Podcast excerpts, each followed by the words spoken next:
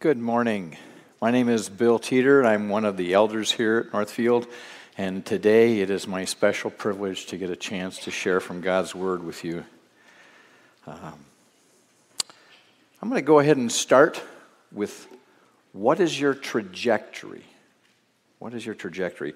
Apollo 13 launched in April 11th, 1970. Few of us remember this, most don't. Two days into the mission, one of the astronauts radios back in. He says, Houston, we have a problem. You see, an oxygen tank had exploded and others were leaking, and the mission to land on the moon was needed to be aborted. The new mission was to save the crew. The crew looped the crippled spacecraft around the moon and headed back to Earth in a race against time. They were running out of oxygen, they were running out of battery. Makeshift piloting was necessary of the crippled craft so that it would have a chance to reach Earth. The piloting had to be accurate. They had to have the right trajectory, the correct, which means they had to have the correct direction and speed so that the craft would be able to get to the earth properly. Otherwise, if it was too shallow, it might skip off the earth's atmosphere back into space, or if it was too direct, it might plunge them and be burnt up. Getting the right trajectory was an absolute must. They made it home by the grace of God after five harrowing days in space. And uh, many people around the world were praying for them. So, what is your trajectory? Where are your decisions and actions taking you? Let's pray. Heavenly Father, we thank you that you love us and you care for us, and that you have provided a way for us to live in this world. Lord, I ask that you would help us to examine our hearts to see if the direction that we are going is the right one. There are many paths in this world, Lord, but there is one true path to you. Help us, Lord, to find it.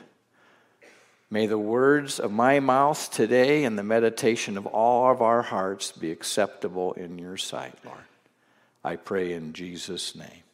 Amen.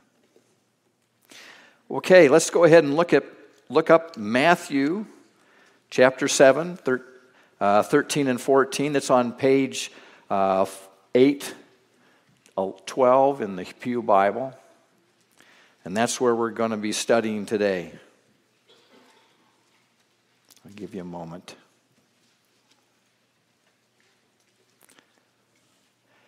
Enter by the narrow gate, for the gate is wide and the way is easy that leads to destruction. And those who enter by it are many. For the gate is narrow and the way is hard that leads to life, and those who find it are few. I want to take us to the Amplified uh, Bible and look at it maybe with a little bit more detail and nuance. Here it says, Enter through the narrow gate. For wide is the gate, and broad and easy to travel is the path that leads the way to destruction and eternal loss. And there are many who enter through it. But small is the gate, and narrow and difficult to travel is the path that leads the way to everlasting life. And there are few who find it. Now, in this passage, Jesus is speaking about two gates, two ways of entering. And he's also speaking about two paths, two paths to navigate life. So we're going to go ahead and start with the gates. So, uh, so that we can all be on the same page, we are not talking about this kind of gate. Actually, we are talking about something far larger and bigger than just a little gate. In the ancient world, uh, in all of the ancient cities, there were at least one gate that served as the main entrance, and the city gates were not just the entrance. The gate area included the entrance and the adjacent roads that served the city in many different ways. Think of it as a gate complex, kind of like the town square. It is where the government gathered to serve. The elders of the city and the kings met in the gate to make decisions, to hold court. There was also areas that was used for trading goods with people outside of the city needing to go there with their things. And in the more developed cities, it served kind of like our mall or Main Street. The Romans end up mastering the whole concept and they built a wide road that they called the Cardo, where you could trade in or pursue most anything men could imagine. Along the sides were shops where you could buy most anything. You could buy food, clothing, things, prostitutes, slaves. Pretty much everything was in that wide road. Both good and bad. You see, the gate, the wide gate, symbolizes the entrance to the many different things that this world can offer, both good and bad. Earthly, the earthly necessities of life were created by God, but man's self indulgent greediness bends him toward envy, toward hoarding, towards taking. And then, so then, as he moves through the wide gate of what the world offers, he looks at what the world offers through a selfish lens. He loves things and uses people. The wide gate could also open up access to human justice and protection and flourishing. But man's heart leads towards favoritism of what he thinks will benefit himself. And so he uses his power to a selfish end. On top of that, inside this gate, man's on top of his propensity to see the world through a selfish heart, Satan is the unseen influencer in the background, inspiring lies, deception, and false accusations in order to capture the imagination of people and to promote his agenda so now, the tainted, selfish bent of man and the twisted inspiration of Satan distort how people see what this world offers. That is the wide gate. Jesus indicates that there is also a narrow gate.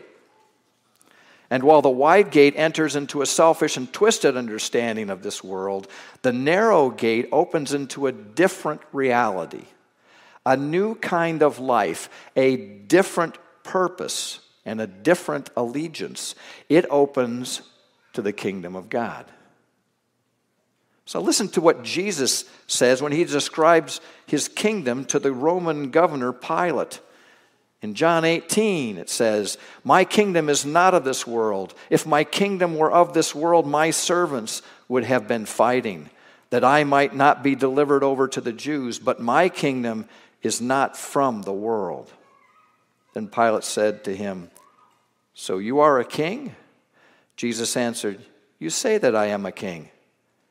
For this purpose I was born, and for this purpose I have come into the world, to bear witness to the truth. Everyone who is of the truth listens to my voice. He's pointing out the narrow gate. And so, how can you access this narrow gate into the kingdom? Jesus elaborates in John 10. He says, Truly, truly, I say to you, I am the door of the sheep. All who came before me are thieves and robbers, but the sheep did not listen to them. I am the door. If anyone enters by me, he will be saved and go in and out and find pasture. The thief comes only to steal and kill and destroy. I come that they may have life and have it abundantly.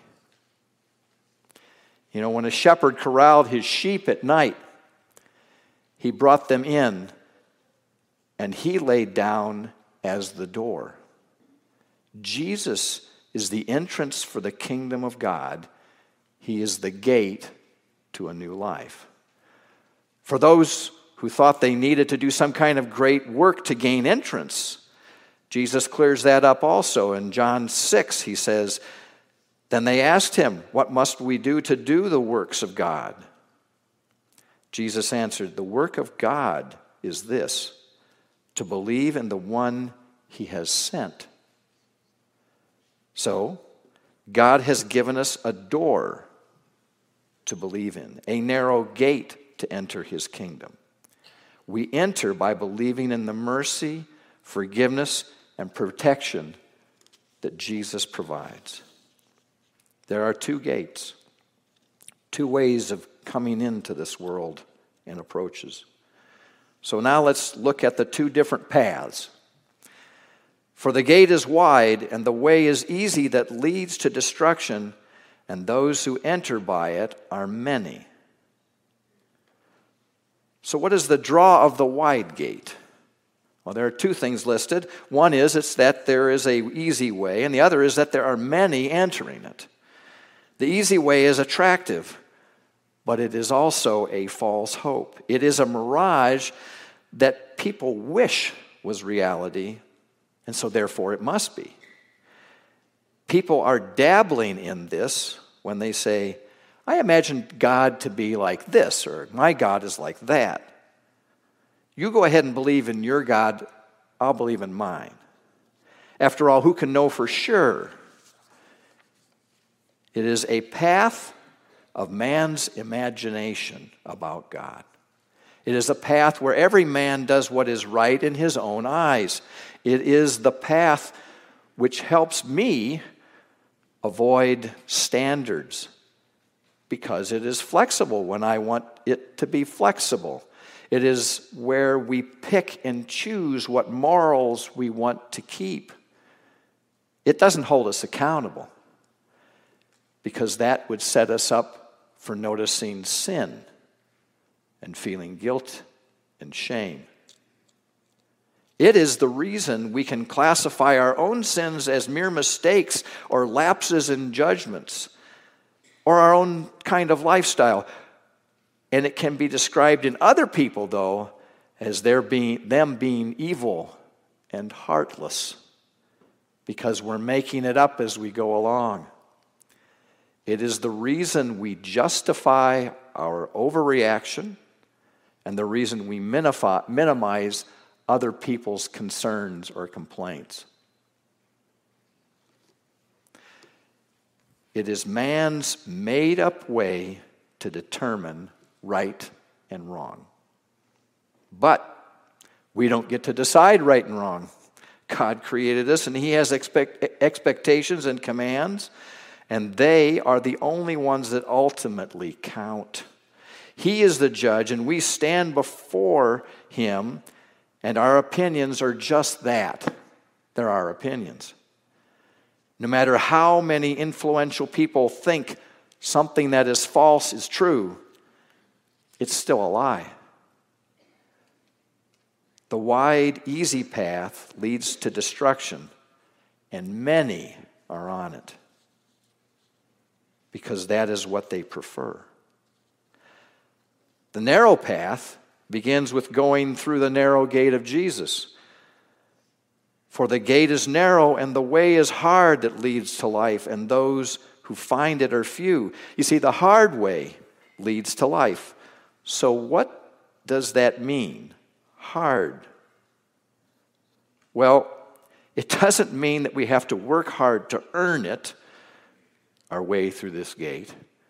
We've already seen that the believer enters through the mercy of Jesus. They become a new creation, a new identity, and, and gain an eternal purpose. But when we go through this narrow gate, our allegiance changes. And because our allegiance is now to Jesus instead of our selfishness, our trajectory has changed. We are purposely heading a different direction. towards a future home and life. Your character and decisions now matter. Your path is constantly coming to crossroads where you have to decide which way is faithful, which way is consistent with the truth we find in God's Word. It is life, it is living a life of faithfulness that can be hard. Not just living, but living a life of faithfulness is what makes it hard. How? Here's part of what makes it that way. Before you were a Christian, you only had one enemy, and that enemy was God. You were at odds with him, but God is a kind enemy. He does, he does battle against us for our own good. He does not want us to perish, but to turn to Him for mercy. And for those who have moved into the narrow path, they are now on God's side. Well, because the allegiance has changed, you now have new enemies that will give you a hard time, and they are not kind. First, we have the world. And if you want to call it, we can call it peer pressure. They want you to conform, to get in line. The world wants to conform you. Of late, some people have called this cancel culture. Some of those who are still on the easy road to destruction don't like your new allegiance. They believe the worst about you and will give you a hard time. Second, because of this new allegiance, the second problem is your flesh it's selfishness. Our old habits and preferences don't usually go away quietly, and Jesus has a prescription to help break that. It is called dying to self. It is described by taking up your cross daily and following Jesus. Putting off the old self by repenting of sin is a constant part of the new life. I apply God's word to my life and repent of things that I need to. Here's an example in Ephesians. It says, Let no corrupting talk come out of your mouth, but only as such as is good for building up, as fits the occasion, that it may give grace to those who hear. And do not grieve the Holy Spirit of God, by whom you were sealed for the day of redemption. Let all bitterness, and wrath and anger and clamor and slander be put away from you, along with all malice. Be kind to one another, tender hearted, forgiving one another as God and Christ forgave you. Our flesh can give us a hard time. And then the third enemy is the devil. You were not much of a target before because you were not really trying to resist his agenda. You were blinded to his deceptions and you went along with his lies. But now, if you're on this new side with Jesus, things are different. And your rebellion to his rebellion will not be tolerated. He wants to cause enough trouble and keep as many footholds in his life as he can. Trouble can come through his evil inspiration lived out in others that are around you. And footholds can come from him gaining access to you through temptation and accusations in your thought life. His plan is to either destroy you or make you ineffective and an object of scorn. Satan intends to give you a very hard time. The way to faithfulness to loving God with all your heart and loving others can be hard. But what if God has a purpose with all that is hard now? What if He is preparing you for your future in this life, or maybe even in the life to come? And He is using that to build character in you now. What if these hard times are like a boot camp for a soldier to prepare them? Since we cannot see the benefits or the reasons for all the different hard times that we go through, we must end up resting in the goodness of a God who knows what's best for us as we navigate the hard way that does lead to life. Lastly, I want to share a story, a story from 50 years ago when I was in high school. It has examples of today's teaching in it. Be on the lookout for them. It is a short story of someone I knew who showed me a good example of being faithful on the narrow path. I looked in my school yearbook for a picture so that you could see the face of the story, the face to it. You could add a face to the story, a face to the story, to make it more down to earth and more real for you. Her name is Bobby. And as you can see, uh, she is a young African American girl, though I think she more thought of herself as just a girl. The story takes place in 1973 when we were both 17. I think she had been a Christian for a year. She was asked to the prom by a young man as a first date. She didn't know him very well, but he seemed to be a Christian. He was respectful, he was kind, and he went to another church. And after the prom, they continued dating and grew to be boyfriend and girlfriend. At this point, her walk with the Lord in her walk with the Lord, the Holy Spirit encouraged her to explore his faith, find out where he is. So she said, How, do you become, how did you become a Christian? I have always been one. Well, how do you know you're a Christian? I live in a Christian country. Yes, but not everyone are Christians. Well, my parents are Christians. I was baptized as a baby, and, and I go to church. Yes, but what do you believe? Well, I, I believe in God. I pray sometimes. So she started to doubt whether this guy even knew Jesus as his Savior. They talked more and more over time, and she shared what Jesus had done to be her Savior and how she had committed her life to Him. While he had not done what she had, he assured her that he was okay just like he was. Many of the following conversations turned into her sharing about Jesus and him arguing with her. She wanted him to know the truth about Jesus. If there was to be a future with her, he ought to be a Christian. Because even though she was just one year in her faith, she had read the scripture that talked about avoiding being unequally yoked with an unbeliever. After a few months together, she was coming to the conclusion that for her to be faithful to Christ meant she probably needed to end the relationship. It is a hard thing to give up a relationship that you want. She told him what she was wrestling with. And when she did, that just made him angry. Why do you have to ruin a good relationship because I don't believe the same way you do? I am okay. He desperately didn't want to lose her.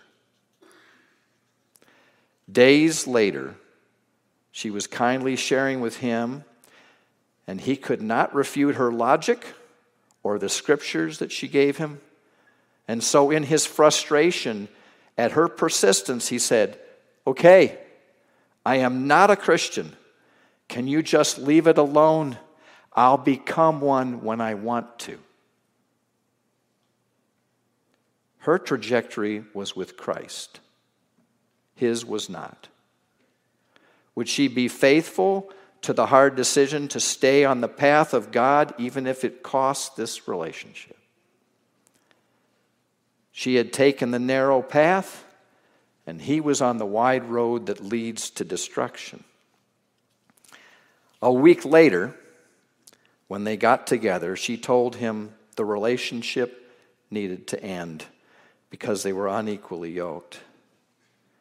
He was unusually kind in his response and said that if she thought that that was the right thing to do, then that was what should happen. And then he shared that he had just asked Jesus to be his Savior and committed his life to him the night before. What was she to think? Was his conversion real, or was it a ploy to keep her? Only time could tell. They broke up that day and went separate ways. Now, as it turned out, the day that he had told her that he was not a Christian, but would become one when he wanted to, he had said that flippantly to get her off his back. But during that following week, the Holy Spirit haunted him with his words till he saw that those words were actually true. He wasn't a Christian. And at that, that point, he became afraid of the consequences because he did believe in hell. And by the end of the week, in his desperation and misery, he did pray for Jesus to save him and committed his life to God. He went to that narrow gate and he entered through Jesus. His trajectory changed from someone making up God in his own head and doing whatever was right in his own eyes to seeking and following the Creator who made him. I want to show you a picture of him from that yearbook. No, he's not the guy on the left, he's the guy in the middle. And 50 years later, he is also the one who is speaking to you right now. It is me, by God's grace. The Lord made me a captive audience to the gospel through this girl because if anybody else had been that persistent, I would have never continued to listen to them. And then he used my own words to help me see the truth and come to him for salvation. It will be 50 years this July. So, I want you to consider what is your trajectory? Where are your decisions taking you? Are you on the wide path, making things up as you go? Or the narrow path, relying on Christ's mercy and direction? Or do you just feel confused?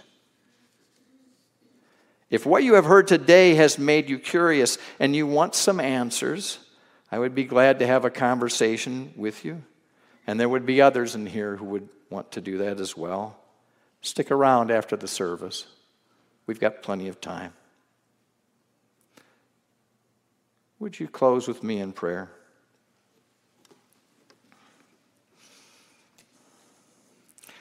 Lord, please have mercy on those who are on the wide path that seems to be easy but leads to destruction.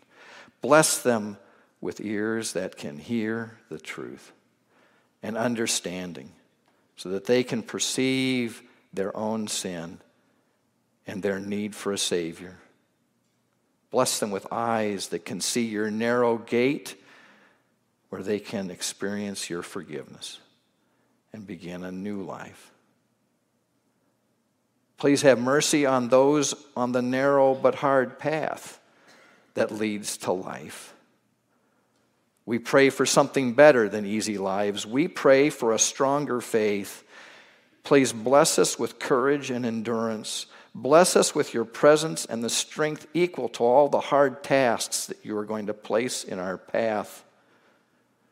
Please have mercy on us and transform our character.